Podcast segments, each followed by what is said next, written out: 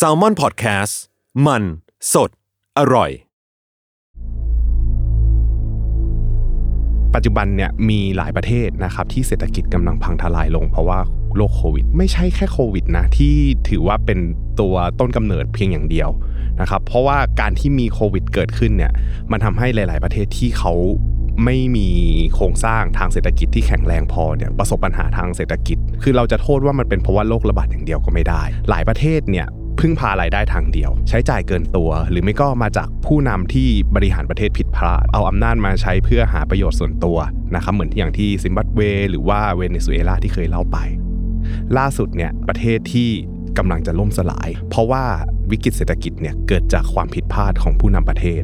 การเอื้อประโยชน์ให้กับพวกพ้องแล้วก็เครือญาตินะครับนำมาซึ่งความโกรธแค้นของประชาชน เมื่อวิกฤตโรคระบาดเนี่ยมาเจอกับความเสียหายของประเทศที่มีตระกูลปรสิตกัดกินประเทศเป็นเวลานานเนี่ยมันคือมหาวิกฤตเลยที่ทำลายประเทศหนึ่งได้ แล้วก็กำลังจะจมสู่ความมืดมิดประเทศนี้ ได้รับเอกราชเมื่อปี 1948 ก็คือประเทศศรีลังกาครับ สถาบันคุ้มครองเงินฝาก ร่วมกับ สำนักงานคณะกรรมการกำกับหลักทรัพย์ และตลาดหลักทรัพย์present Money Amagedon วันเงินตราวินาศสวัสดีครับ สวัสดียินดีครับ ต้อนรับเข้าสู่รายการ Money a m a g e d o n วันเงินตราวินาศเออ นี่นึกว่าจะลืมพูดเอ้ย ไม่ไม่ไม่ไม่นะครับพี่ปั้นพี่ปั้นลองพูดวันเงินตราวินาศแบบว่าเสียงหล่อๆให้หน่อยดิฮะวันเงินตราวินาศเฮ้ยอย่างเงี้ย พอได้ไหมพอได้ไหมเฮ้ยผมว่าผมพี่ปั้นว่านี่ก็เป็นนักพากย์ได้นะ เฮ้ย ผมไม่อยากไปแย่งอาชีพคนนี้คุณดู TikTok เยอะนะครับ จริงๆ ถ้าใครเล่น TikTok เนี่ยก็จะได้เห็นนักพากย์คนหนึ่ง จริงๆ ผมว่ามันไม่เกี่ยวอะไรกับเรื่องที่เราเล่ากันในวันนี้เลยฮะคือผมพยายามปูให้มันดูไร้สาระ เพราะว่าฮะเข้าใจว่าเรื่องที่เรากำลังจะคุยในตอนเนี้ยมันหนักใช่แล้วแล้วมันน่าจะเป็นเรื่องที่แบบเป็นวิกฤตระดับประเทศเออหรือจริงๆ มันน่าจะส่งผลมากกว่าระดับประเทศด้วยซ้ำป่ะพี่ปั้น จริงๆมันเป็นวิกฤตที่คนรอฟังเยอะมาก เพราะว่าเออเออหลังจากจบ season หนึ่งอะครับครับไม่รู้เป็นอะไรพอเออจบ season หนึ่งอะมันมีวิกฤต ระดับแบบระดับประเทศ ระดับสินทรัพย์เนี่ยเกิดขึ้นเออเกิดขึ้นตามหลังจากที่เราเล่า season หนึ่งจบไปเออเออเออมันก็เลยกลายเป็นว่าเฮ้ยพอมันเกิดขึ้นอะ คนก็มาคอมเมนต์กันในอืม YouTube อืมเนาะว่าแบบอืมเฮ้ยอยากให้เราจัดเป็น special อา EP เออหรืออยากว่าอะไรเงี้ยมีคนอยากจะให้เอามาจัดใน u n d e r t a l Case เอามาจัดนู่นนี่นั่นด้วยอืมนะครับ ทีนี้ก็เลยบอกว่า โอเค ไม่เป็นไร งั้นเดี๋ยวรอ season สองอ่าอ่าอ่าที่ก็มีทาง DPA กับ ก.ล.ต. ใช่ สนับสนุนโอ้อยู่โหนี่ชูโปปูเข้าสปอนเซอร์อย่างแนบเนียนใช่นะผมรู้ไงว่าเดี๋ยวยศจะต้องพูดแล้วเฮ้ยนี่พี่พยายามจะไล่ผมออกจากรายการหรือเปล่า season สามไม่มีผมแล้วนะเฮ้ยก็อย่างที่บอกว่าก็คือครับมีผมกรตกับ DPA ครับที่สนับสนุนให้เราได้นำเรื่อง เหล่านี้มาเล่าเป็นอืมเป็นอุทาหรณ์แล้วกัน แล้วก็เป็นเรื่องครับที่ผมเราสามารถปรับใช้กับชีวิตประจำวันการลงทุนของเราได้นะครับ ใช่ครับอะผมพี่ปั้นเฉลยเลยกันว่าตอนเนี้ยเรามาคุยกันเรื่องอะไร มันคือวิกฤตที่ประเทศศรีลังกาครับครับผมผมคือเป็นวิกฤตที่หลาย ๆ คนเนี่ยถามหาแล้วก็อยากจะให้เราเล่าให้ฟังมาก ๆ เลยอืมอืมเพราะว่าหลังจากที่เกิดโควิด -19 เนี่ยการอ่าแพร่ระบาดของโรคระบาดเนี่ยครับส่งผลเสียหายทางเศรษฐกิจอย่างรุนแรงไปทั่วโลกเลยครับนะครับเช่นเดียวกับ SME ในประเทศไทยอย่างที่เราเคยเล่าไปในตอนสุดท้ายของซีซั่นที่อือฮึ1นะครับรวมถึงมีเกริ่นๆถึงผลกระทบของความเสียหาย ในประเทศจีนนะครับในวิกฤตเงินฝากเงินนานไปอันแล้นั้นวก็โหโหดมากนะอันนั้นก็ใช่โหดมากครับผมซึ่งจริง ๆ 2 ประเทศเนี้ยครับไม่ใช่แค่ 2 ประเทศที่ได้รับผลกระทบ จากการที่มีโรคระบาดโควิดอืมนะครับเพราะว่าต้องบอกเลยว่าไอ้โรคระบาดเนี่ยครับมันคือวิกฤตระดับโลกอืมปัจจุบันเนี่ยมีหลายประเทศนะครับที่เศรษฐกิจกำลังพังทลายลง เพราะว่าโรคโควิดอืมนะครับ แล้วก็จะบอกว่าจริง ๆ ไม่ใช่แค่โควิดนะที่ถือว่าเป็น ตัวต้นกำเนิดเพียงอย่างเดียวอืมนะครับเพราะว่าการที่มีโควิดเกิดขึ้นเนี่ยมันทำให้หลาย ๆ ประเทศที่เขาไม่มีโครงสร้างทางเศรษฐกิจที่แข็งแรงพอเนี่ยอืมประสบปัญหาทางเศรษฐกิจอืมนะครับคือเราจะโทษว่ามันเป็นเพราะว่าโรคระบาดอย่างเดียวก็ไม่ได้อ่านะครับหลายประเทศเนี่ย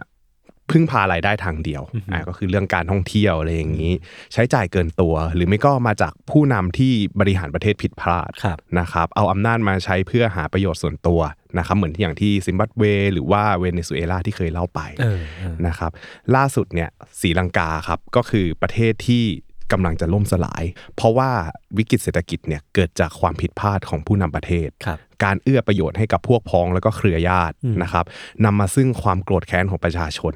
เออ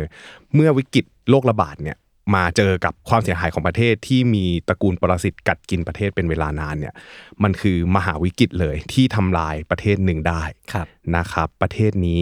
จริงๆ เขาเคยตกเป็นเมืองขึ้นของสหราชอาณาจักรด้วยอ่านะครับแล้วก็ได้รับเอกราชเมื่อปี 1948นะครับแล้วก็กำลังจะจมสู่ความมืดมิดต้องเกรินเกรินก่อนเนาะว่าศรีลังกาเป็นยังไงศรีลังกาเนี่ยเป็นประเทศขนาดเล็ก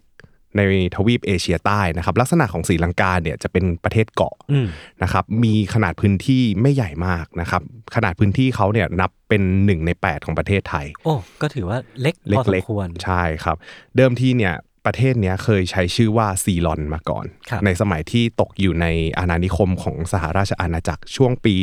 1815 จนถึงปี 1972อืมแต่ว่าได้รับเอกราชจริงๆเนี่ยคือปี 1948 ครับ เพราะว่าจริง ๆ พอพอได้ประกาศเอกราชเสร็จปุ๊บเนี่ยอ่าสหราชอาณาจักรก็ไม่ได้ไปไหนก็คือยังคอยดูแลอยู่ยังปกครองอยู่นะครับเพิ่งได้รับเอกราชจริงๆเนี่ยก็คือปี 1972 นะครับ 50 ปีที่ผ่านมาศรีลังกาเนี่ยมีพรมแดนทางทะเลติดต่อกับประเทศอินเดียในทิศตะวันตกเฉียงเหนือนะครับแล้วก็มีมาลดีฟอยู่ในทางทิศตะวันตกเฉียงใต้ คือประเทศศรีลังกาเนี่ยเรียกได้ว่าเป็นจุดยุทธศาสตร์สำคัญเลยในการควบคุมมหาสมุทรอินเดียอืมเออคือทำเลเขาอะตั้งอยู่ในทำเลดีมากเออทำเลดีการค้าขายการขนส่งเงี้ยคิดว่าอยู่ในจุดสำคัญเลยของยุทธศาสตร์การขนส่งนะครับปัจจุบันประชากรในประเทศศรีลังกาส่วนใหญ่อะครับเป็นชาวสิงหนสืบเชื้อสายมาจากชาวอารยันนะครับเชื้อสายทางตอนเหนือของอินเดียที่อพยพมาตั้งรกรากบนเกาะ ศรีลังกาเนี่ยเมื่อประมาณ 2,000 ปีที่แล้วนะครับชาวสิงหนเนี่ยคิดเป็นสัดส่วนประมาณ 75%ของประชากรศรีลังกาทั้งหมดในปัจจุบันนะครับแล้วก็ชาวสิงหนเนี่ยนับถือศาสนาพุทธอืมอ่าแต่ว่าก็จะมีอีก 11%เนี่ยที่เป็นชาวทมินครับนะครับชาวทมินอะจะนับถือศาสนาฮินดู อพยพมาจากทางตอนใต้ของอินเดีย นะครับแล้วก็มาตั้งถิ่นฐานอยู่ทางตอนเหนือของเกาะลังกา หรือว่าเกาะซีลอน เมื่อประมาณช่วงคริสตศตวรรษที่ 7ถึงคริสตศตวรรษที่ 11 นะครับ แล้วก็อีกกลุ่มหนึ่งก็คือชาวมัวนะครับ ก็คือเป็นคนทมินเหมือนกัน แต่ว่านับถือศาสนาอิสลาม มีสัดส่วนประมาณ 9%ในประเทศครับนะครับในช่วงที่เกาะซีลอนนะครับหรือว่าศรีลังกาเนี่ยตกเป็นเมืองขึ้นของสหราชอาณาจักรนะครับ เจ้าอาณานิคมเนี่ยเขาจะหาเงินจากเกาะเนี้ยด้วยการค้าขายพืชผลทางการเกษตร อย่างเช่น กาแฟอืมยางพาราแล้วก็ใบชาอืม ชาซีลอนอือฮึเออก็คือมาจากศรีลังกาเนี่ยแหละอืมนะครับทางสหราชอาณาจักรเนี่ยเขาพาชาวทมินจากประเทศอินเดียเนี่ยเข้ามาทำงานในไร่เป็นจำนวนมากนะครับ ก็คือเหมือนกับว่าไปเอาชนพื้นเมืองที่อยู่ในอินเดียเข้ามาอยู่ในประเทศศรีลังกานะครับ แล้วก็ตั้งโรงเรียนขึ้นมาหลายแห่งอยู่ในทางภาคเหนือของ เกาะศรีลังกานี้นะครับ แล้วก็อย่างที่บอกไปแหละว่า ในตอนบนของเกาะศรีลังกาเนี่ยเขามีชาวทมินเป็นประชากรหลักอือฮึนะครับ ทีนี้พอเขาพาคนเข้ามาเขาตั้งโรงเรียนให้เขาก็มอบตำแหน่งงานสำคัญในประเทศให้กับชาวทมินอืมเออเพราะเขาเขาเขาคุ้นเคยกับการควบคุมชาวทมินเป็นหลักนะครับ ทีนี้พอมันหมดยุคอาณานิคม และประกาศเอกราชและสิ่งที่ตามมาครับคือปัญหาความขัดแย้งของคนในชาติอืมเหมือนอย่างประเทศอื่นๆเลยเออเหมือนที่พี่ปั้นเคยเล่ามา ใช่ตอนที่เป็นน่าน่าจะซิมบับเวเออเอออืมเออนะครับ ก็คือตอนนั้นเนี่ยพอพอประเทศเจ้าอาณานิคมออกไปเนี่ยอืมปล่อยให้เหมือนกับชาวพื้นเมืองปกครองตนเองเนี่ยจากเดิมที่เขาอาจจะไม่เคยปกครองตนเอง หรือว่าเขามีแนวคิดอะไรแปลกๆเนี่ยเขาก็จะมีปัญหาตามมานะครับศรีลังกาเองก็เป็นเหมือนกัน ตลอดเวลาที่ได้รับเอกราชจากสหราชอาณาจักรอะครับรัฐบาลศรีลังกานะครับ โดยส่วนใหญ่แล้วอะเป็นชาวสิงหนอืมก็คือชาวพื้นเมืองที่เป็นสัดส่วนใหญ่ครับ นะครับเขาใช้กฎหมายครับคือเขาออกมาเอาออกกฎหมายมาหลาย ๆ ฉบับเลยเพื่อกีดกันชาวทมินอืมโดยเฉพาะชาวทมินที่ทางสหราชอาณาจักรเคยพาเข้ามาจากอินเดีย นะครับเขากำหนดให้ภาษาสิงหนเนี่ยเป็นภาษาประจำชาตินะครับแล้วก็ไล่ให้ชาวทมิฬเนี่ยออกจากงานราชการไม่ให้มีงานสำคัญอยู่กับอยู่ในมือของชาวทมิฬเลยนะครับแล้วก็ไม่ให้สัญชาติกับชาวทมิฬที่มาจากอินเดียด้วย ในเวลานั้นเนี่ยมีประมาณ 7 0 0 0 0 0 คนโอ้นะฮะทีนี้เนี่ยมันก็เลยเริ่มกลายเป็นความขัดแย้งระหว่างเชื้อชาติภายในประเทศแล้ว นะครับไอความขัดแย้งเนี่ยมันก่อให้เกิดสงครามขึ้นครับมันก็ฝั่งของชาวทมิฬเนี่ยก็ก่อตั้งขบวนการแบ่งแยกดินแดนขึ้นมา ชื่อว่าขบวนการแบ่งแยกดินแดนพยัคฆ์ทมิฬอีแลมอืมเคยได้ยินไหมไม่เคยเลยไม่เคยอะเออขบวนการแบ่งแยกดินแดนพยัคฆ์ทมินอีแลมเนี่ยก่อตั้งขึ้นในปีคริสตศักราช 1975 นะครับคือพอหลังจากก่อตั้งขบวนการแบ่งแยกดินแดนเนี่ยมันก็นำมาซึ่งสงครามใหญ่ภายในประเทศ 3 ครั้งอืมนะครับ ทีนี้ช่วงต้นศตวรรษที่ 21 เนี่ยหลังจากเหตุการณ์นายวันวันอืมนะครับกลุ่มพยัคฆ์ทมินอีแลมเนี่ยถูกสหรัฐขึ้นบัญชีเป็นกบฏผู้ก่อการร้ายระดับโลกเลยครับนะครับแล้วก็สหรัฐเองเนี่ยก็ได้ให้เงินสนับสนุนกับรัฐบาลศรีลังกาโดยตรงนะครับแล้วก็มีการพยายามที่จะเจรจาเพื่อสันติภาพอืมนะครับแต่ว่ามันก็ไม่เกิดผลครับอืมตัวกลุ่มของพยัคฆ์ทมินอีแลมเนี่ยก็ยังมีการลบลาค่าฟันอยู่กับกลุ่มรัฐบาลของศรีลังกานะครับ เป็นสงครามที่ค่อนข้างรุนแรง แล้วก็มีถือว่าเป็นสงครามภายในประเทศที่บานปลาย แล้วก็สืบเนื่องยาวนานเลยครับนะครับเขามีสงครามระหว่างเชื้อชาติมาตลอด 30 กว่าปีนะครับจนกระทั่งวันที่ 16 พฤษภาคมปี 2009 ครับ รัฐบาลศรีลังกานำโดยประธานาธิบดีมหินทะราชปักษะ ได้ออกมาประกาศชัยชนะเหนือฝ่ายแบ่งแยกดินแดนนะครับแล้วก็กลุ่มพยัคฆ์ทมินอีแลมเนี่ยก็ประกาศ ยอมรับความพ่ายแพ้ไปอืมคือสงครามตรงเนี้ยมันกินระยะเวลาไปอย่างยาวนาน เศรษฐกิจก็เลยไม่ได้โตครับนะครับ ทีนี้เนี่ยประธานาธิบดีศรีลังกาเนี่ยประกาศต่อสภาเลยครับว่าสงครามเมืองที่กินเวลามาเนิ่นนานเนี่ยเกือบ 30 ปีเนี่ยได้ปิดฉากลงแล้วนะครับก็จำชื่อประธานาธิบดีคนนี้ไว้นะครับมหินทะราชปักษะอืมจำราชปักษะเอาไว้ให้ดี วีรบุรุษสงครามนี้ เดี๋ยวเราจะมาลงลึกกันตอนหลังได้เลยนะครับ ทีนี้กลับมาที่ประเทศศรีลังกาครับประเทศศรีลังกาหลังจากที่หมดสภาวะสงครามกลางเมืองเนี่ยศรีลังกาก็มีการเติบโตทางเศรษฐกิจที่แบบโดดเด่นมาก เพราะว่า ด้วยความที่ประเทศเขาเป็นจุดยุทธศาสตร์อือฮึมีการทำการค้าขายอยู่แล้ว แล้วก็มีพืชผลทางการเกษตรที่เป็นที่ต้องการเนี่ยอืมมันทำให้ประเทศเขาอะพอหลังจากที่ผลหลุดพ้นภาวะสงครามอะเขาก็มีการเติบโตเติบโต มีเม็ดเงินจากต่างชาติไหลเข้ามาลงทุนในศรีลังกาเพิ่มขึ้นครับ โดยในปี 2015เนี่ยมีเม็ดเงินไหลเข้ามามากกว่า 1.3 พันล้านเหรียญอืมนะครับทั้งจากสหรัฐ นะครับแล้วก็จากประเทศจีนที่ต่างมองว่าศรีลังกาเนี่ยเป็นพันธมิตรสำคัญในด้านการค้าและการลงทุน ในเวลานั้นเนี่ยไม่ว่าใครครับก็อยากจะเข้าหาประเทศศรีลังกาทั้งนั้นอืมนะครับสาเหตุหลักๆ ก็อย่างที่เคยพูดไว้นะครับว่าประเทศศรีลังกาเนี่ยอยู่ในจุดยุทธศาสตร์ที่สำคัญของแผนที่โลกครับนะครับ มันเป็นจุดศูนย์กลางของเส้นทางการเดินเรือ ที่เชื่อมโยงระหว่างหลาย ๆ ทวีปเลย และศรีลังกาเนี่ยก็ถูกยกให้เป็นโลจิสติกครับ นะครับแห่งใหม่ของโลกนะแล้วก็เป็นจุดยุทธศาสตร์ทางการค้า โดยมีท่าเรือโครอมโบนะครับเป็นท่าเรือที่ใหญ่แล้วก็ทันสมัยที่สุดในเอเชียใต้ขนาดนั้น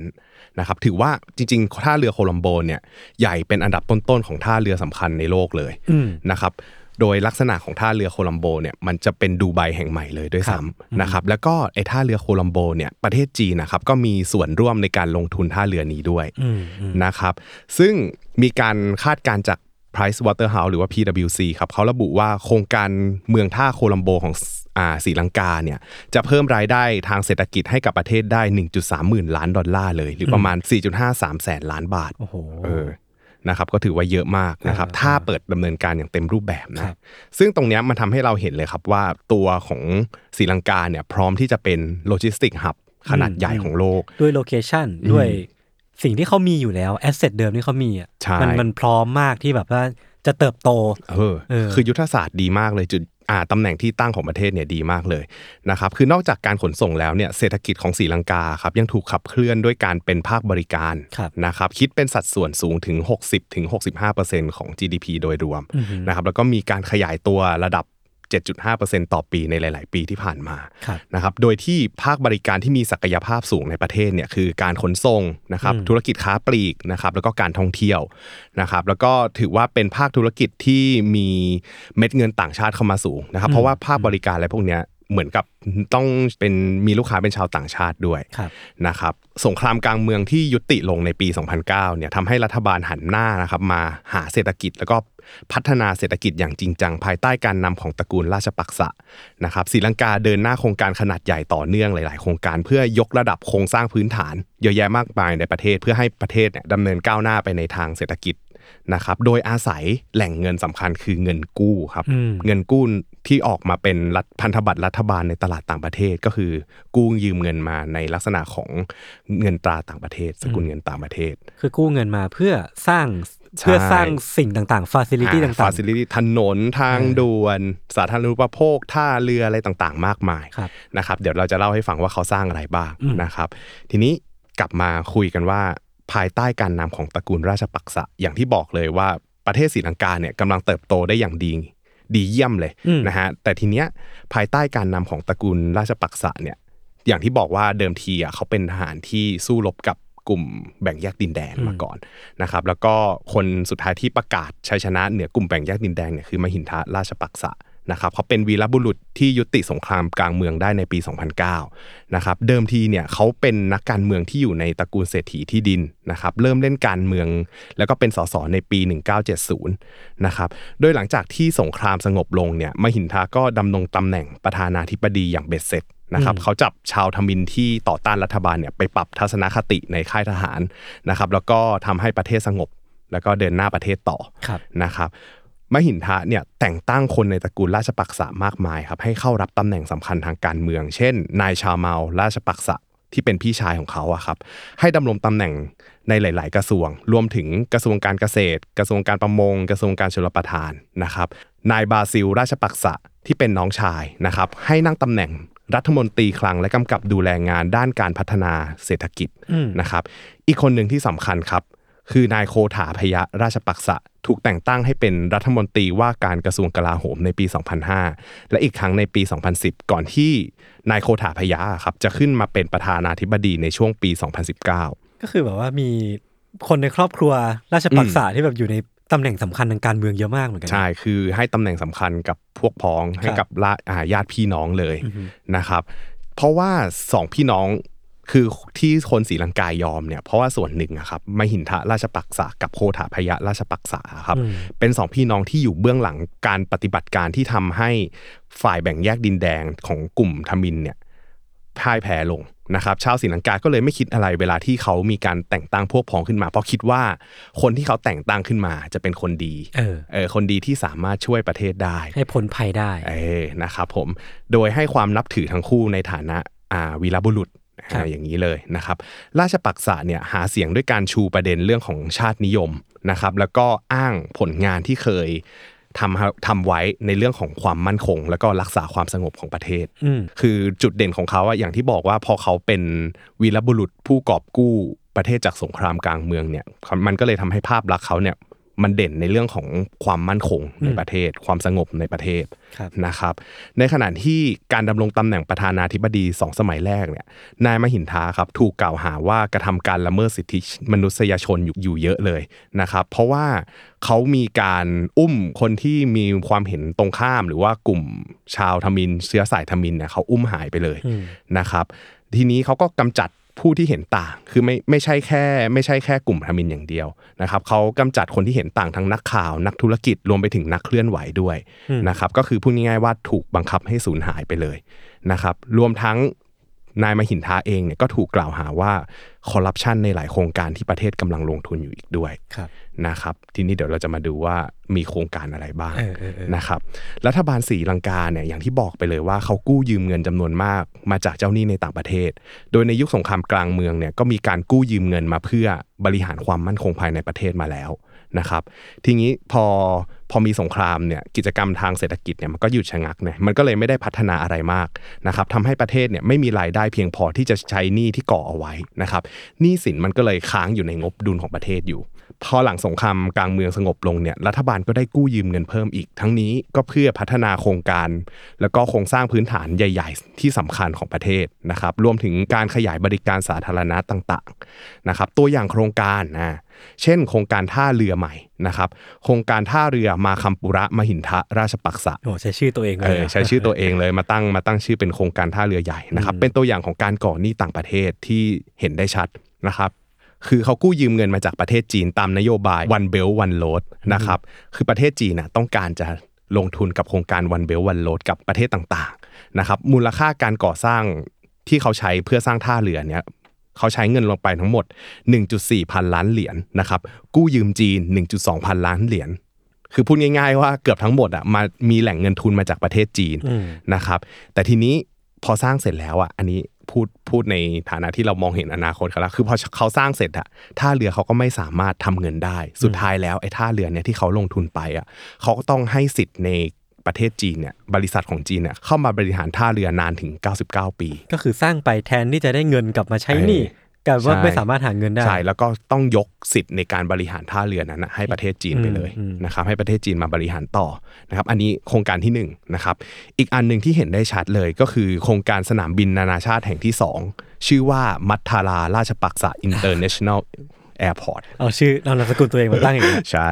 นะครับอันแรกใช้ใช้ใช้ชื่อเต็มทั้งเออทั้งหมดเลย อันอันนี้นี้แค่เป็นนามสกุลนามสกุลครับนะครับนามสกุลเครือญาตินะครับ ก็อันเนี้ยเนี่ยเขานับว่าเป็นสัญลักษณ์ทางมิตรภาพระหว่างประเทศจีนและศรีลังกานะครับการสร้างสนามบินแห่งที่สองเนี่ยสร้างเพื่อตอบสนองเป้าหมายของศรีลังกาในการเพิ่มจำนวนนักท่องเที่ยวเพราะเขามองว่าสนามบินแห่งแรกที่เขามีแล้วก็แห่งเดียวเนี่ยมันไม่เพียงพอที่จะรองรับนักท่องเที่ยวอีกต่อไปนะครับ โครงการสนามบินเนี้ยใช้เงินประมาณ 209 ล้านเหรียญดอลลาร์สหรัฐ โดยที่ยืมเงินมาจากประเทศจีนเนี่ย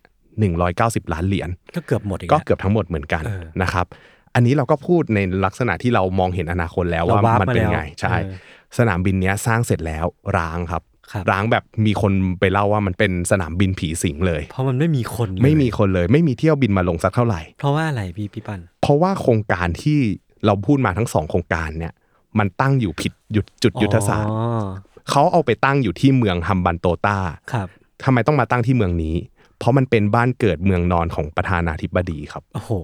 ชัดเจนไหมคือมันไม่ได้ถูกตั้งมาจากว่าเฮ้ยเมืองนี้แม่งเป็นเมืองท่าเออเป็นเมืองที่แบบจุดยุทธศาสตร์เลยนะ ถ้าตั้งปุ๊บเจริญใช่แน่นอน คือมันอยู่ห่างไกลจากท่าเรือโคลัมโบที่เป็นจุดยุทธศาสตร์สำคัญอืมของเขาอะอืมสองร้อยกว่ากิโลเมตรเออถูกสร้างขึ้นมาแบบงงๆ เป็นเมืองท่าเล็ก ๆ แบบไอ้เมืองเนี้ยมันไม่ใช่จุด จุดยุทธศาสตร์หรือแหล่งท่องเที่ยวหรือแหล่งธุรกิจอะไรของศรีลังของศรีลังกาเลยด้วยซ้ำครับนะครับ แต่ว่าให้ข้อสังเกตไว้อย่างหนึ่งตรงที่ว่าเวลาที่เราไปทำโครงการอะไรใหม่ ๆ ในจุดที่ไม่มีคนรู้จักเนี่ยอืมสิ่งสำคัญถ้าเกิดอยากจะให้โครงการเหล่านั้นมันเกิดขึ้นน่ะ มันต้องสร้างสาธารณูปโภคเพิ่ม มันต้องสร้างโครงการต่างๆ เพิ่มนะครับ ซึ่งหลังจากนั้นเนี่ยมันก็มีโครงการอื่นๆ ที่วางแผนว่าจะสร้างตามมา อย่างเช่นว่าห้างสรรพสินค้า สนามกีฬาต่างๆ ทั้งนี้ทั้งนั้นก็เพื่อดึงดูดกลุ่มนักลงทุน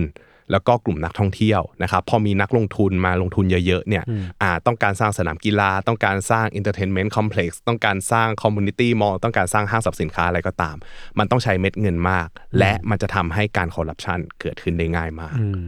อืมมันก็เลยเป็นสาเหตุหนึ่งที่คนเขาวิเคราะห์กันว่าเขาก็เลยมาตั้งอยู่ตรงนี้อืมนะครับแล้วก็เป็นบ้านเกิดเมืองนอนของประธานาธิบดีด้วยครับนะครับในระหว่างที่รัฐบาลของศรีลังกาเนี่ยยืมเงินมามากขึ้นมากขึ้นเนี่ยในระหว่างนั้นนะครับมันก็มีหายนะทางเศรษฐกิจเข้ามาซ้ำเติมประเทศอยู่ตลอดนะครับเช่น ปัญหาด้านผลผลิตทางการเกษตรนะครับในปี 2016 ถึงปี 2017 นะครับ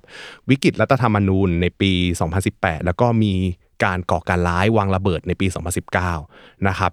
จนรัฐบาลศรีลังกาเนี่ยมีรายจ่ายพอกพูนแล้วก็มีหนี้สินสะสมมากกว่า 60,000 ล้านเหรียญนะครับ 2.25 ล้านล้านบาท ประคือมามัณนนี้มันมหาศาลมากนะ ใช่เออซึ่งแล้วมันเจ้าอะมันมันนี่ตรงเนี้ยผมเดานะพี่ว่าน่าจะครับเป็นตัวที่ทำให้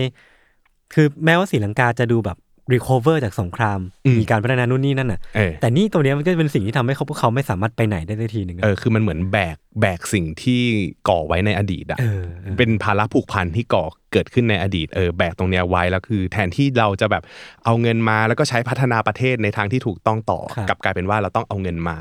แล้วก็เอาไว้ใช้หนี้อืมนะครับถ้าเขาทำรายได้จากการที่เขาลงทุนได้นะแต่ถ้าทำรายได้ไม่ได้อันนี้อีกเรื่องหนึ่งครับนะครับซึ่งเจ้าหนี้รายใหญ่ของประเทศศรีลังกาเนี่ยโดยหลักๆ จะเป็นประเทศจีนอือฮึอย่างที่เบื้องที่เล่าไปทั้งหมดเลยนะครับแล้วก็รองลงมาเนี่ยก็จะมีญี่ปุ่นนะครับรวมไปถึงธนาคารพัฒนาเอเชียอืมนะครับแล้วก็มีเจ้าหนี้รายอื่นๆ ได้แก่ IMF ธนาคารโลกแล้วก็อินเดียนะครับหนี้ที่กู้ยืมมาครับอย่างที่เกริ่นไว้ตอนแรกเลยว่า หนี้สินพวกเนี้ยมันเป็นเงินตราต่างประเทศ เขาต้องใช้เงินต่างประเทศในการชำระหนี้นะครับ ดังนั้นศรีลังกาจะต้องหารายได้ที่เป็นเงินตราต่างประเทศเพิ่มขึ้น เพราะไม่งั้นเนี่ยเดี๋ยวประเทศจะมีปัญหาในการชำระหนี้อืมนะครับ พอไปดูว่าแล้วศรีลังกาจะหารายได้ที่เป็นเงินตราต่างประเทศยังไงบ้างนะครับ หลักๆแล้วเนี่ยเขาก็ต้องหารายได้มาจากการส่งออก หรือไม่ก็การท่องเที่ยว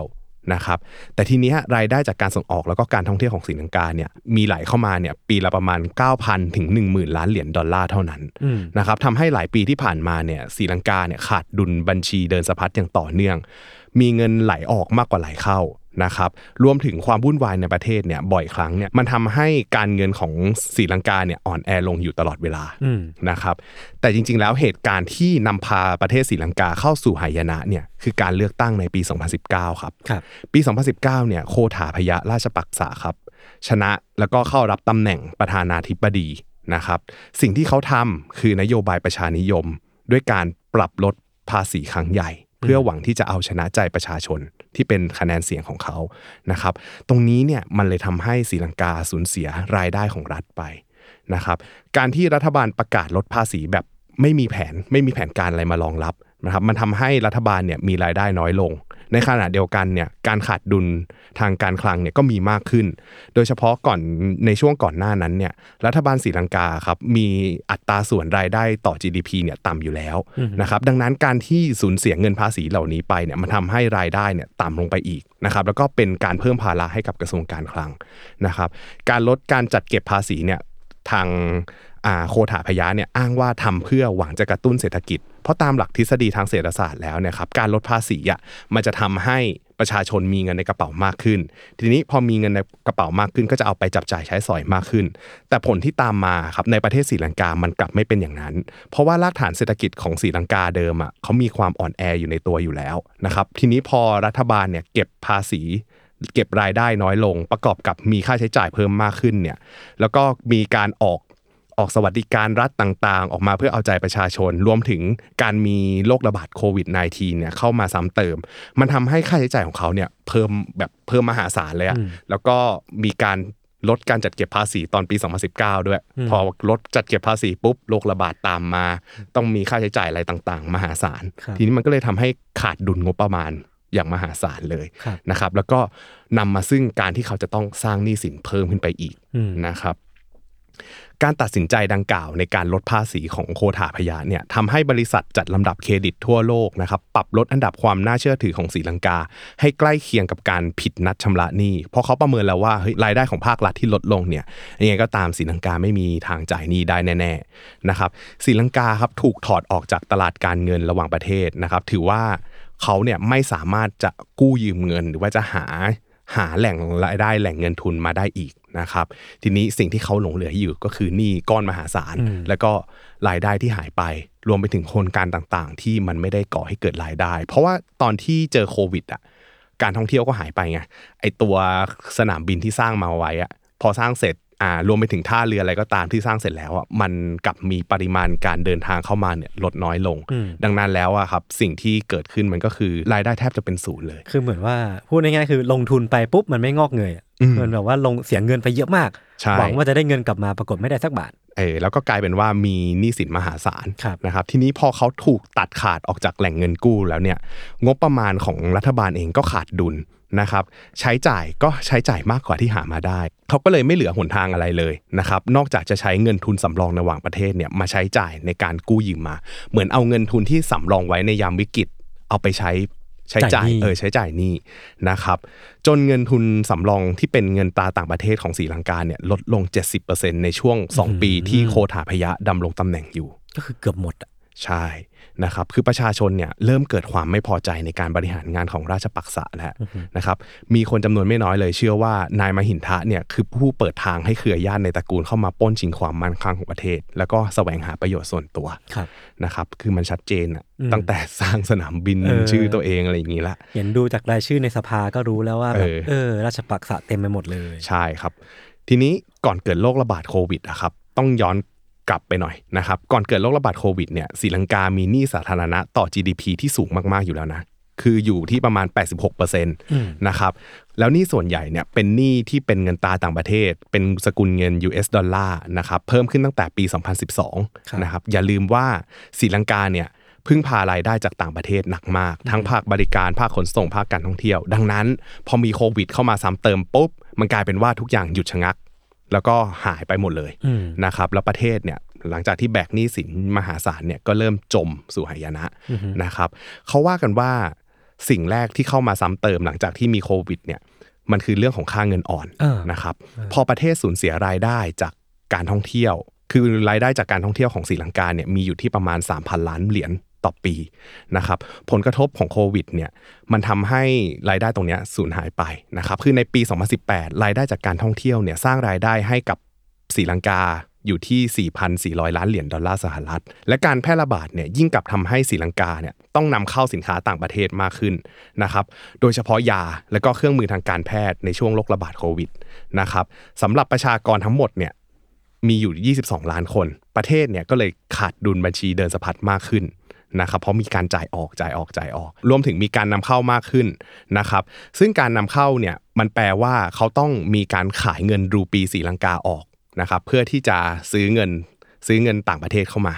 นะครับในช่วงเดือนมีเมษายนปี 2022เนี่ยเงินรูปีศรีลังกาอ่อนค่าลงมากกว่า 50%นับตั้งแต่ปี 2021นะครับจาก 200 รูปีศรีลังกาต่อ 1 ดอลลาร์เนี่ยเป็น 300 รูปีศรีลังกาต่อ 1 ดอลลาร์อ่านนะครับประกอบกับการเพิ่มดอกเบี้ยอย่างรวดเร็วในปี 2022เนี่ยมันทำให้เงิน US ดอลลาร์ของสหรัฐแข็งค่ามากขึ้นนะครับมันก็เลยยิ่งไปทับถมให้เงินรูปีศรีลังกาเนี่ยอ่อนค่าลงไปอีก นะครับซึ่งปัจจุบันเนี่ยเงินรูปีศรีลังกาอยู่ที่ 365 รูปีศรีลังกาต่อ1ดอลลาร์นะครับพูดง่ายๆว่าก็เกือบขึ้นมาเท่าตัวหนึ่งอะจาก 200 เกือบเป็น 400 แล้วนะครับอันเนี้ยค่าเงินที่อ่อนลงอะครับมันเลยทำให้สินค้าที่นำเข้ามามันแพงขึ้นนะครับคือนำเข้าเป็นสกุลเงินดอลลาร์เท่าเดิม แต่ว่าเงินศรีลังกาที่ต้องแลกอะมันแพงขึ้น รวมถึงหนี้ ใช่หนี้เท่าเดิม สมมติว่ามีอ่าหนี้สองร้อยเออสองร้อย US ละครับปรากฏว่าพอค่าเงินอ่อนปุ๊บอ้าอืวมอยู่ดีก็มีหนี้เพิ่มเป็นสองเท่าซะกันเออเกือบ2เท่าเออเออนะครับอันนี้คือซ้ำเติมแรกที่เป็นซ้ำเติมเกี่ยวกับค่าเงินอ่อนลงนะครับ ซ้ำเติมที่สองครับ ต้นทุนของแพงขึ้นนะครับหลังจากที่ศรีลังกาเนี่ยพัฒนาตัวเองเป็น logistic hub ศรีลังกาใช้น้ำมันประมาณ 1 3 0 0 0 0 บาร์เรลต่อวันนะครับในขณะที่เขามีการพยายามเพิ่มกำลังการผลิตน้ำมันภายในประเทศนะครับแต่ว่าในประเทศเขาเองเนี่ยก็สามารถผลิตน้ำมันได้แค่ 1 0 0 0 0 0บาร์เรลต่อวันเท่านั้นครับนะครับแปลว่าส่วนต่าง 30,000 บาร์เรลต่อวันเนี่ยเขาต้องนำเข้ามานะครับซ้ำร้ายเลยคือตั้งแต่เกิดเหตุการณ์ล็อกดาวน์ทั่วโลกในปี 2020 เนี่ย ยาวจนมาถึงสภาวะสงครามรัสเซียยูเครนเนี่ยมันทำให้ราคาน้ำมันเพิ่มสูงขึ้นนะครับดังนั้นมันก็เลยแปลว่าต้นทุนที่ศรีลังกานำเข้ามาเนี่ยมันมีราคาแพงขึ้นต้นทุนพลังงานนะครับโดยในปี 2022 เดือนเมษายนนะครับน้ำมันเบนซินเนี่ยปรับตัวขึ้นมามากกว่า 92%และดีเซลปรับตัวขึ้นมา 76%นะครับนับตั้งแต่ต้นปีครับดังนั้นแล้วถ้าเกิดว่าเรานับ ทั้งหมดเลยเนี่ยนับตั้งแต่ช่วงก่อนโควิดเนี่ยราคาน้ำมันเนี่ยปรับตัวขึ้นมาหลายเท่าเลย ดังนั้นศรีลังกาเนี่ยยิ่งนำเข้าน้ำมันเยอะเท่าไหร่เนี่ยเขาก็ยิ่งต้องจ่ายเงินแพงมากขึ้นเท่านั้นครับต้นทุนของมันก็เลยแพงขึ้นนะครับซ้ำเติมที่3นะครับมันก็คือเรื่องเงินเฟ้ออย่างที่บอกเลยพอ ต้นทุนของแพงขึ้นจากการที่ค่าเงินอ่อนลงด้วยแล้ว แล้วก็ต้นทุนของราคาน้ำมันอะไรอย่างเงี้ยมันซ้ำเติมแพงขึ้นให้ของทุกๆอย่างมันแพงขึ้นไปอีกเนี่ยมันเลยกลายเป็นอะไรที่ทวีคูณนะครับศรีลังกาเนี่ยเกิดภาวะขาดดุลแฝดหรือ twin deficit นะครับคือการขาดดุลทั้งบัญชีเดินสะพัดนะครับแล้วก็ขาดขาดทุนทางการคลังพร้อมกันนะครับ รวมไปถึงในประเทศเนี่ยก็เกิดสภาวะน้ำมันขาดแคลนนะครับทำให้ สุดท้ายเขาก็ต้องนำเข้าน้ำมันที่มากขึ้น ในราคาที่สูงขึ้นไปอีกนะครับ ในขณะเดียวกันค่าเงินรูปีศรีลังกาเนี่ยก็อ่อนลงเรื่อยๆเรื่อยๆมันทำให้เงินเฟ้อเนี่ยมันเบิ้ลเบิ้ลเบิ้ลขึ้นไปอีกเรื่อยๆนะครับเงินเฟ้ออัตราเงินเฟ้อในประเทศศรีลังกาเนี่ยเร่งตัวขึ้นอย่างรุนแรงนะครับกระทบทั้งกำลังซื้อแล้วก็ความเป็นอยู่ของประชาชนภายในประเทศ ประกอบกับอีกเรื่องครับ มีการทำนโยบายเกษตรอินทรีย์แบบกระทันหันของรัฐบาลโคถาพยะ คือเขาตั้งใจว่าเขาอยากจะให้ การเกษตรภายในประเทศเขาอะเป็นแบบอินทรีย์ คือไม่ใช้ไม่พึ่งพาสารเคมีนะครับเขาสั่งแบนการนำเข้าสารเคมีจากต่างประเทศ ทั้งนี้ทั้งนั้นก็เพื่อลดการขาดดุลทางเศรษฐกิจด้วย คือเขาไม่ต้องการจะจ่ายเงินเพื่อนำเข้าสารเคมีต่างๆนะครับ มันก็เลยทำให้รูปแบบของการเกษตรในประเทศศรีลังกาเนี่ยชะงักไปนะครับเพราะจากเดิมเนี่ยเขาเคยใช้สารเคมี เออพอพอใช้สารเคมีเนี่ยมันทำให้หลาย ๆ อย่างมันง่าย มันเกิดผลผลิตง่าย แล้วก็คนเคยชินอยู่กับการใช้สารเคมี แต่พอมาสั่งแบนแบบพวกสารเคมี แล้วมาทำเกษตรอินทรีย์อย่างทันทีทันใดเนี่ยมาทำให้ผลผลิตภายในประเทศเนี่ยมันไม่ได้ปริมาณตามที่ต้องการนะครับพอไม่ได้ปริมาณตามที่ต้องการเนี่ย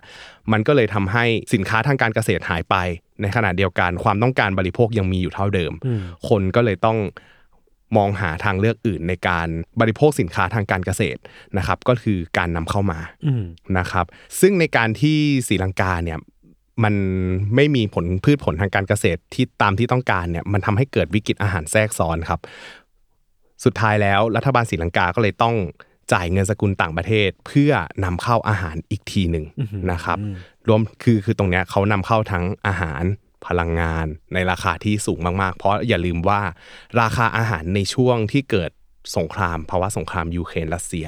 มันแพงขึ้นมามหาศาลรวมถึงเรื่องของข้าวสาลีอะไรพวกนี้ที่ทางรัสเซียกับยูเครนเป็นแหล่งในการผลิตหลักอะครับ พอตรงนี้มันขาดแคลนไปมันเลยทำให้ราคาพืชผล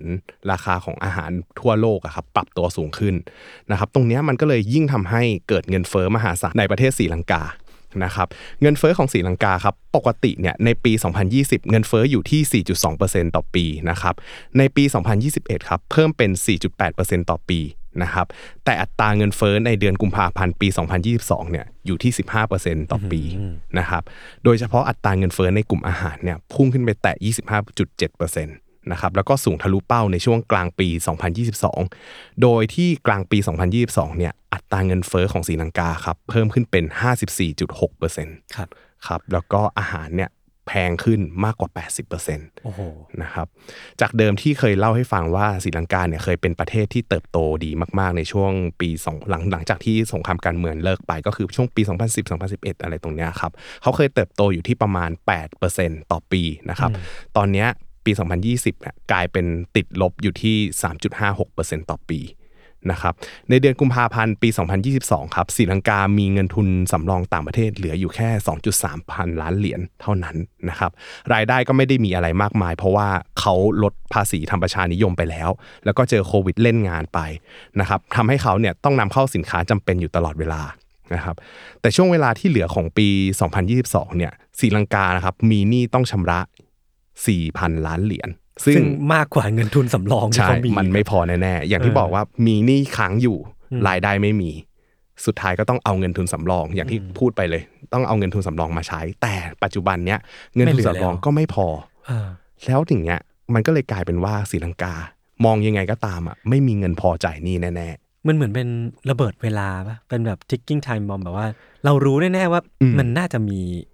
หายนะบางอย่างเกิดขึ้นๆใช่ เออ แล้วมันเหมือนรอเวลาเท่านั้นเองว่ามันจะแบบตูมตอนไหน อืม คือตรงเนี้ยพอเขาไม่มีเงินสำรองอยู่ในประเทศแล้ว มีเงินสกุลต่างประเทศเริ่มล่อยหล่อแล้ว มันก็ไปกระทบกับการนำเข้าทั้งเชื้อเพลิงแล้วก็อาหารนะครับ ซึ่งเป็นสิ่งที่ศรีลังกาไม่สามารถผลิตได้ แล้วก็เป็นสิ่งที่ศรีลังกาขาดแคลนนะครับ การขาดแคลนเชื้อเพลิงเนี่ยทำให้ศรีลังกาเนี่ยต้องลดการใช้พลังงานลง มีการประกาศ ตัดไฟทั่วประเทศเป็นเวลานานกว่า 6 ชั่วโมงครึ่งอืมจนถึง 10 ชั่วโมง ไม่มีไฟฟ้าใช้อื้อหือนะฮะเนื่องจากเขาเนี่ยไม่มีเชื้อเพลิงเพื่อผลิตไฟฟ้ารวมถึงมันซ้ำลายมากๆเลยนะ คือเดิมทีเนี่ยเขามีเขาต้องใช้พลังงานตรงเนี้ยในการผลิตไฟฟ้าด้วย แล้วก็มีอีกส่วนหนึ่งที่เขาใช้พลังงานน้ำในการผลิตไฟฟ้า แต่ในเวลานั้นศรีลังกาเกิดภัยแล้งโอ้โหน้ำในเขื่อนไม่พอผลิตไฟฟ้าข้อซ้ำกรรมซัดสุดเออแล้วก็ตรงนี้เนี่ยมันเลยทำให้เขาเนี่ยไม่มีอะไรในการที่จะเอามาผลิตๆพลังไฟงานฟ้าเลยเอเอออไฟฟ้าเลยใช่พอตัดไฟทั่วประเทศเนี่ย มันก็ยิ่งกระทบกับภาคธุรกิจพอภาคธุรกิจไม่มีไฟฟ้าใช้ มันก็กลายเป็นว่าเขาไม่สามารถดำเนินธุรกิจได้เออออย่างคล่องตัวเออนะครับศรีลังกาก็ยิ่งเผชิญกับสภาพเศรษฐกิจที่สุดลงอย่างหนัก นะครับร้านค้าแล้วก็สำนักงานต่างๆเนี่ยต้องปิดทำการนะครับสินค้าจำเป็นถูกจัดสรรปันส่วนด้วยระบบโควตาคือรัฐบาลเนี่ยแก้ไขด้วยการให้เงินช่วยเหลือ 5,000 รูปีกับครอบครัวที่รายได้ต่ำจำนวน 5 ล้านครอบครัวนะครับแล้วก็บอกให้ประชาชนเนี่ยใช้เงิน 5,000 รูปีเนี่ยอย่างประหยัดนะ ซึ่งเอาจริงๆเนี่ยมันไม่พออเพราะว่าอย่างที่บอกว่าสีลังกาเงินเฟ้อ50%แล้วอะอ่าอ่าคือต่อให้คุณให้เงิน 5,000 มา มันก็ไม่เพียงพออะไรต่อการบริโภคบ้าพันนะครับนี้มันน้อยลงเรื่อยๆในทุกเดือนทุกวันเลยเออทีนี้เงินสำรองระหว่างที่มันเกิดวิกฤตจากตอนแรกเนี่ยเงินสำรองระหว่างประเทศเขาเหลืออยู่ 2,000 ล้านกว่าเหรียญดอลลาร์ใช่ไหมครับครับพอเจอวิกฤตแบบเนี้ยมันกลายเป็นว่าเขาก็ต้องใช้เงินสำรองเนี่ยในการซื้อของจำเป็นซื้อซื้อพลังงานเข้ามา ทุนสำรองระหว่างประเทศครับ ตอนเนี้ยศรีลังกามีทุนสำรองระหว่างประเทศลดลงถึงขั้นวิกฤต คือเหลือแค่ 50 ล้านดอลลาร์ เออทำให้ตอนเนี้ยประเทศศรีลังกาไม่มีเงินที่จะใช้จ่ายอีกต่อไปนะครับเศรษฐกิจของศรีลังกาก็เลยหยุดนิ่ง แล้วก็ไม่เคลื่อนไหว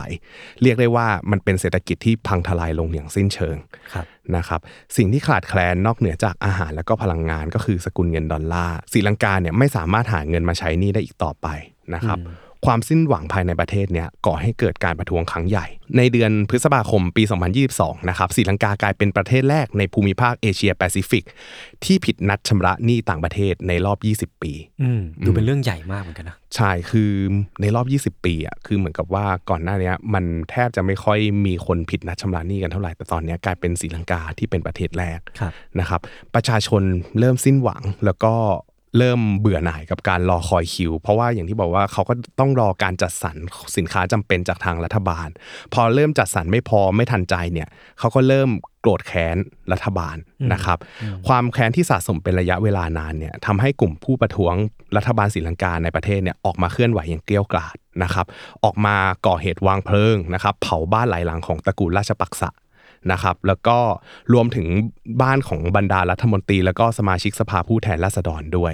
นะครับ ความโกรธแค้นตรงเนี้ย ก่อให้เกิดการพังทลายของประเทศลงนะครับ คือเขาพยายามทำเหมือนกับว่าไปจุดไฟเผาในสถานที่สำคัญทางราชการ แล้วก็สถานที่ที่มันเกี่ยวข้องกับตระกูลราชปักษะเลย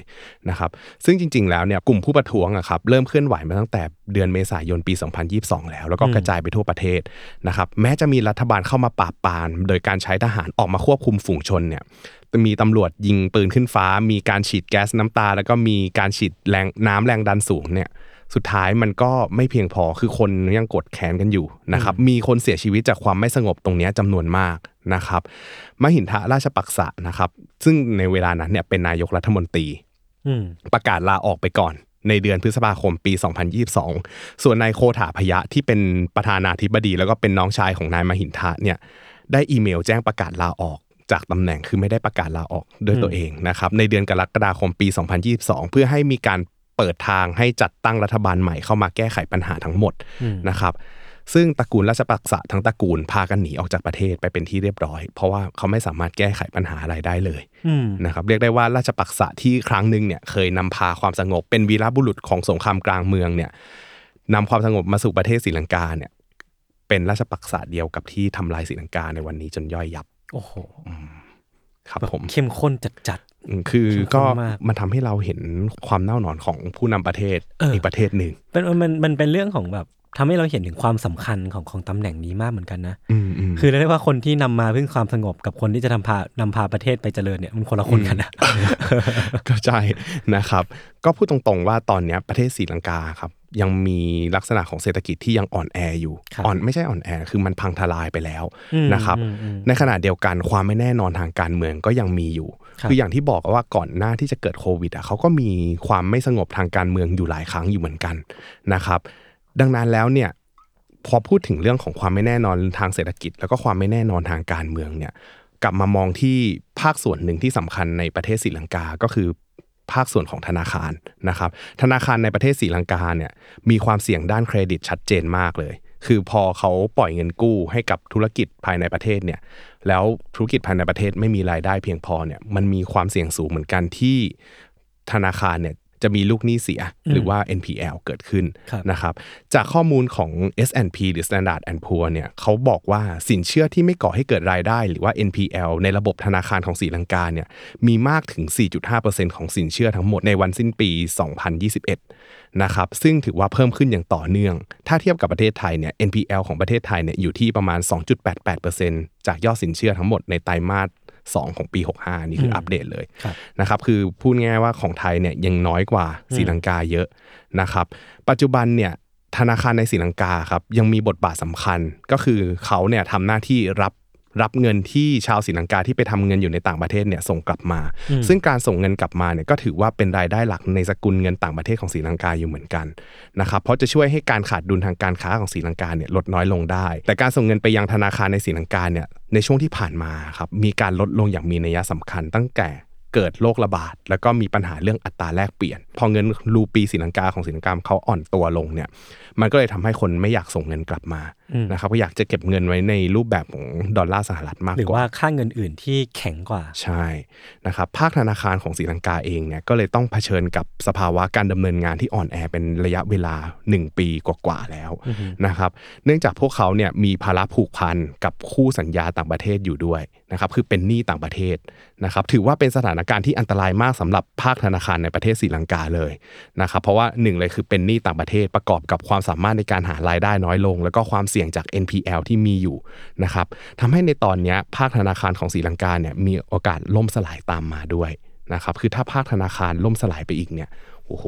มันมันจะไม่ไม่มันจะมืดดำเกินไปไหมอะไรเงี้ยเอเนอะอมันมันจะน่ากลัวมากๆนะคแต่รับมันก็มีโอกาสเนาะมีโอกาสยังมีสูโองกาสมาก เออแต่ว่าถ้าเกิดว่าเรื่องราวเหล่านี้ครับเกิดขึ้นในประเทศไทย จริง ๆ ในประเทศไทยเราไม่ต้องกังวลนะครับ เพราะว่าเรามี DPA คอยช่วยดูแลคุ้มครองเงินฝาก ในระบบธนาคารของเราอยู่นะครับ โดยที่เงินคุ้มครองของผู้ออมเงินเนี่ยจะมีแหล่งเงินมาจากกองทุนคุ้มครองเงินฝาก นะครับซึ่งกองทุนคุ้มครองเงินฝากเนี่ยจะเรียกเก็บจากสถาบันการเงินตามกฎหมายว่าด้วยสถาบันคุ้มครองเงินฝาก ซึ่งเงินกองทุนเนี้ยสามารถเพิ่มพูนได้จากดอกผลที่ได้รับมาจากการบริหารจัดการกองทุนเงินดังกล่าวอีกด้วยนะครับโดยสถาบันเนี่ยจะนำเงินที่ได้ไปลงทุนในหลักทรัพย์ที่มีความมั่นคงสูง มีสภาพคล่องสูง แล้วก็มีผลตอบแทนที่เหมาะสม เช่น พันธบัตรรัฐบาลหรือตั๋วเงินคลัง นะครับก็คือมั่นใจได้เลยว่าถ้าประเทศไทยเกิดมหาวิกฤตแบบศรีลังกา ในภาคของธนาคารล้มละลายลงอะไรอย่างเงี้ยสุดท้ายแล้วเงินฝากของประชาชนในประเทศเนี่ยก็ยังได้รับความคุ้มครอง แล้วก็ได้รับการจัดการอย่างมีประสิทธิภาพ ซึ่งมีการรองรับความเสี่ยงตรงนี้เอาไว้แล้ว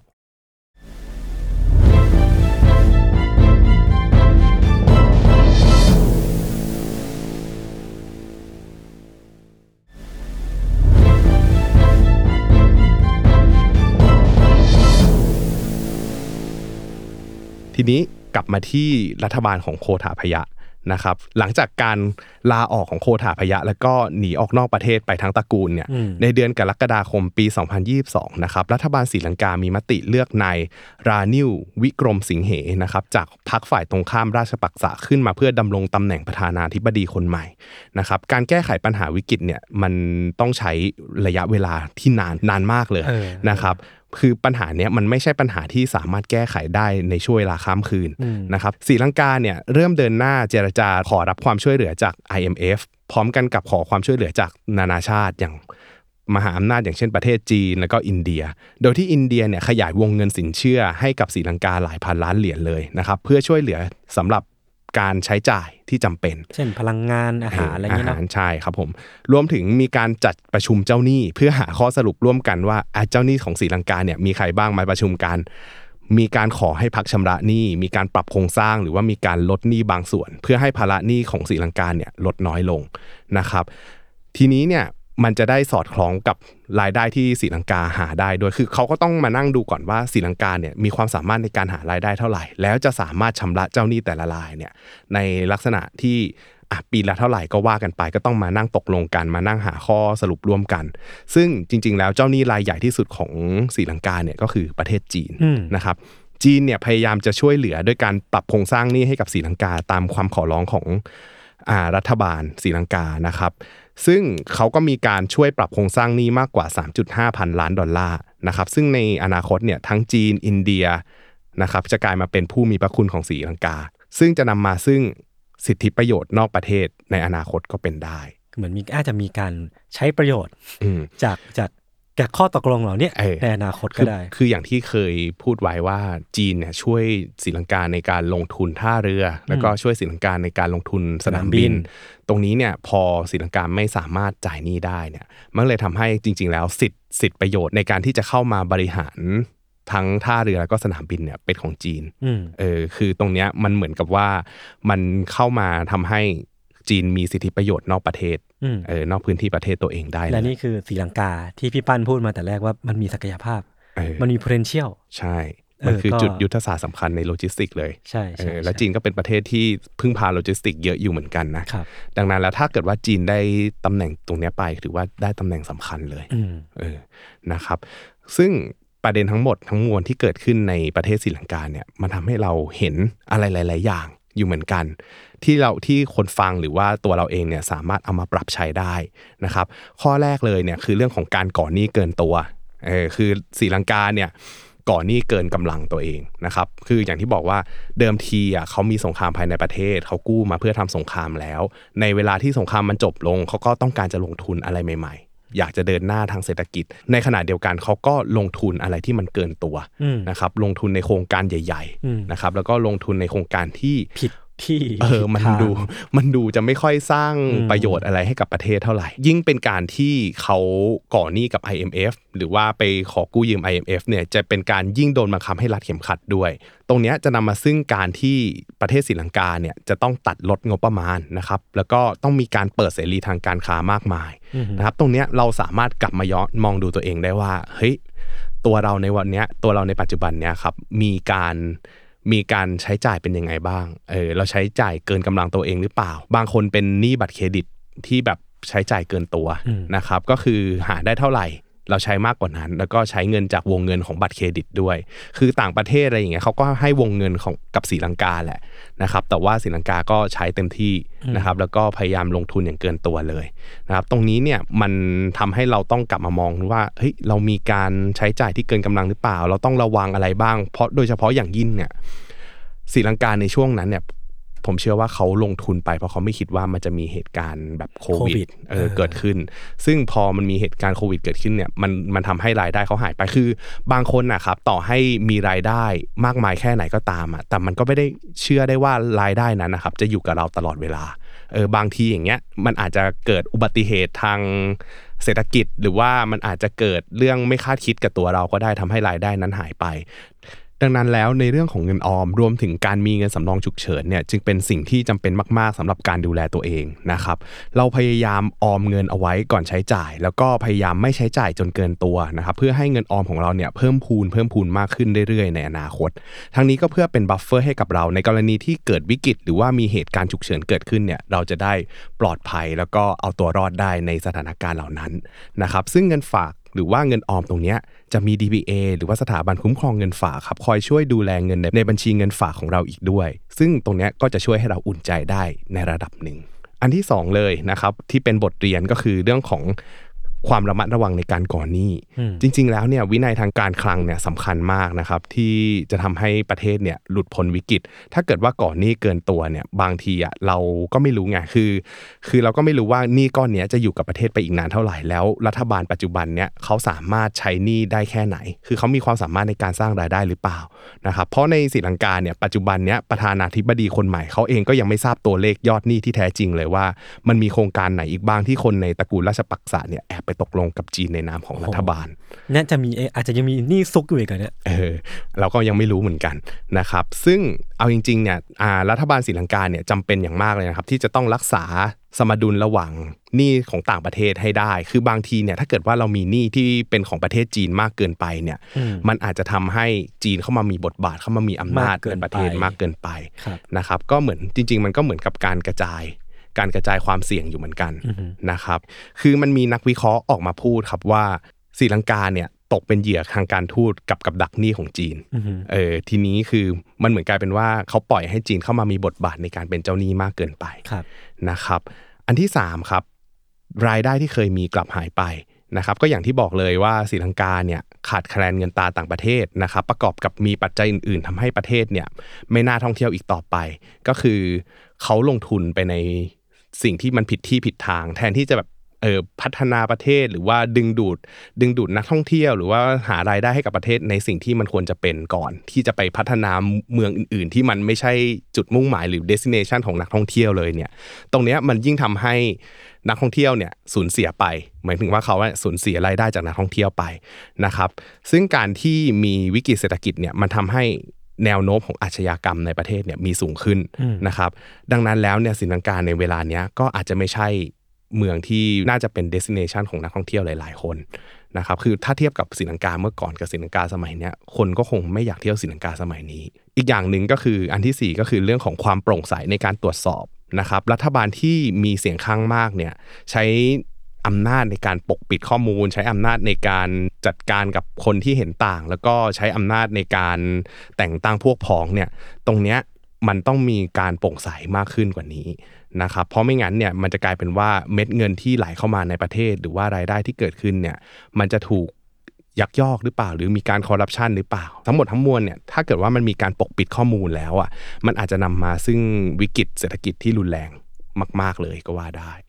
นะครับอืมประมาณนี้ครับ แล้วอย่างอย่างถ้าสมมติว่าศรีลังกา worst worst case ของศรีลังกา มันคืออะไรพี่ปันหลังจากเนี้ยถ้าสมมติว่าเขารัฐบาลใหม่เนี่ยไม่สามารถแก้ปัญหาได้ซึ่งผมมองว่ามันน่าจะยากมากเนอะอืมถ้าเขาแก้ไม่ได้จริงๆ แล้วมันผิดนัดชำระหนี้หรือว่ามันมี worst case ของมันคืออะไรแน่คิดว่านะเจ้าหนี้อะครับจะมีบทบาทมากขึ้นอ่าฮะเออเจ้าหนี้รายใหญ่ ๆ ก็คือประเทศจีนจีนเลย คิดว่าจีนเนี่ยอย่างน้อยอะถ้าเกิดว่าศรีลังกาต้องการจะมีมีความเป็นอยู่ ที่เหมือนเดิมอะอาจจะไม่เหมือนเดิมหรอกอาจจะดีขึ้นจากตอนวิกฤตอะครับอือฮึคิดว่าเขาอาจจะต้องหันไปพึ่งพาจีนมากขึ้นอืมในที่นี้คืออาจจะให้จีนช่วยลดอ่าหนี้สินให้ประกอบแลกกับแลกกับอะอะไรไรบาบางงออย่างย่างภายในประเทศเออเออซึ่งศรีลังกาก็เป็นที่หมายปองของประเทศจีนอยู่แล้ว ตามตามโครงการนโยบาย One Belt One Road อย่างที่บอกไปเออ นะครับก็คิดว่าอย่าง worst case เนี่ยก็น่าจะกลายเป็นว่าศรีลังกาเนี่ยจะกลายคล้ายๆไกลๆนะตกตกเป็นเมืองขึ้นของจีนอืมทางเศรษฐกิจออช่างเอเอออแต่ว่าไม่ได้เป็นเมืองขึ้นอะไรเหมือนเมื่อก่อนใช่ใช่ใช่แต่แค่ในประเทศเนี่ยอาจจะมีจีนเข้ามาบริหารจัดการมากขึ้นเออซึ่งการค้าการอะไรพวกเนี้ยก็จีนก็เรารู้ดีกันอยู่แล้วว่าจีนเก่งอืมนะครับก็ครับอาจจะทำให้ประเทศเขาดีขึ้นมาบ้างอืมนะฮะสำหรับผมเรื่องนี้ก็เป็นอีกเรื่องที่แบบเข้มข้นนะคือแบบว่า หาจังหวะแทรกยากมากเพราะว่า เพราะว่าแบบข้อมูลแต่ละอันมันสำคัญมากๆนะครัแล้บวมันก็ทำให้เราเห็นเห็นความสำคัญของการบริหารอีกแล้วอะคืออย่างศรีลังกาเราเราเห็นว่าจุดเริ่มต้นจริงๆอะมันมันน่าจะเริ่มจากสงครามแหละสงครามกลางเมืองความขัดแย้งทางการเมืองอืมนำไปสู่สงครามที่มันหยุดพอสอะไรหลาย ๆ อย่างเอาไว้อืมสร้างหนี้ขึ้นมาใช่ปรากฏว่าหลังจากนั้นน่ะแทนที่คุณจะไปโฟกัสกับการสร้างประเทศขึ้นมาดีอืมๆมันกลายเป็นว่าเห็นช่องโหว่ของการเติบโตทางเศรษฐกิจเออแล้วก็เอา พักพวก เอาเออครอบครัวญาติสนิทมิตรสหายของตัวเองเนี่ยไปอยู่ในพื้นที่ที่รับผลประโยชน์จากตรงนั้นอืมและกลายเป็นว่ามันเป็นการกระทำที่ผิดพลาดอะครับมันทำให้ทุกอย่างสุดท้ายเนี่ย ไม่มีใครได้ประโยชน์อะไรเลยจากจากอืมการกระทำของของสิ่งเหล่านี้คือแทนที่ประเทศหลังจากสงครามจบเนี่ยมันจะพัฒนาไปเออตามแนวทางที่ดีทั้งทางๆที่ตัวเองก็อยู่ในจุดยุทธศาสจุตดร์ที่สำที่คัญดีมากเออแล้วก็มีทรัพยากรที่ดีมากๆเลยนะเออแต่มันกลับเออกลายเป็นว่าผู้นำเนี่ยใช้เงินไปในทางที่ผิดอะอาจจะต้องการเขาไม่รู้เหมือนกันนะว่าเขามีความเห็นในบ้านบ้านเกิดเมืองนอนเขายังไงเขาถึงไปตั้งอ่าสาธารณูปโภคสำคัญที่ตรงนั้นอืมแต่เอาจริง ๆ มันก็สะท้อนให้เห็นนะวันเนี้ยว่า เอย สิ่งที่เขาสร้างขึ้นมา มันไม่ได้ก่อให้เกิดประโยชน์อะไรเลยเออแถมยังใช้เงินลงทุนไปตั้งหลายเลย คือมันเหมือนกับเขาสร้างหนี่ขึ้นมา แล้วมันกลายเป็นอนุสรณ์ที่ตั้งไว้อยู่เฉยๆกลายเป็นสนามบินล้าง กลายเป็นอ่าท่าเรือร้างอะไรอย่างเงี้ยครับ สุดท้ายแล้วถ้ามันไม่ก่อให้เกิดประโยชน์อะไรอะครับ เจ้าหนี้ก็เข้ามาดูแลเองดีกว่าครับอืม ก็สุดท้ายก็ไม่มีใครได้ประโยชน์จริงๆนะประชาชนทรมานใช่สุดท้ายครอบครัวตัวเองก็หนีไปต่างประเทศอยู่ดีเออก็เลยกลายเป็นว่าทิ้งให้สิ่งที่ตัวเองสร้างครับมันมันมันก็ไม่ได้สร้างหรอกสิ่งที่ตัวเองพังทลายลงไปกับเออตาเนี่ยมันก็ทิ้งไว้ให้เป็นอนุสรณ์แล้วก็ให้มีคนสาบแช่งอยู่ตลอดเวลาอะเออโอเคครับผมครับ ก็เต็มอิ่มครับผมครับก็ ประมาณนี้เนาะสำหรับ EP อืมนี้ครับผมก็ขอบคุณ DPA แล้วก็กระต่อเช่นเคยที่ทำให้เราได้เล่าเรื่องที่เข้มข้นกันแบบนี้นะครับครับหวังว่าทุกคนจะชอบกันแล้วก็ติดตามกันต่อไปว่ามันนี่เอ็มกระดอนตอนต่อๆไปเนี่ยจะเอาเรื่องอะไรมาเล่าอีกนะครับวันนี้ผมครับสองผมคนก็ลาไปก่อนสวัสดีครับสวัสดีครับ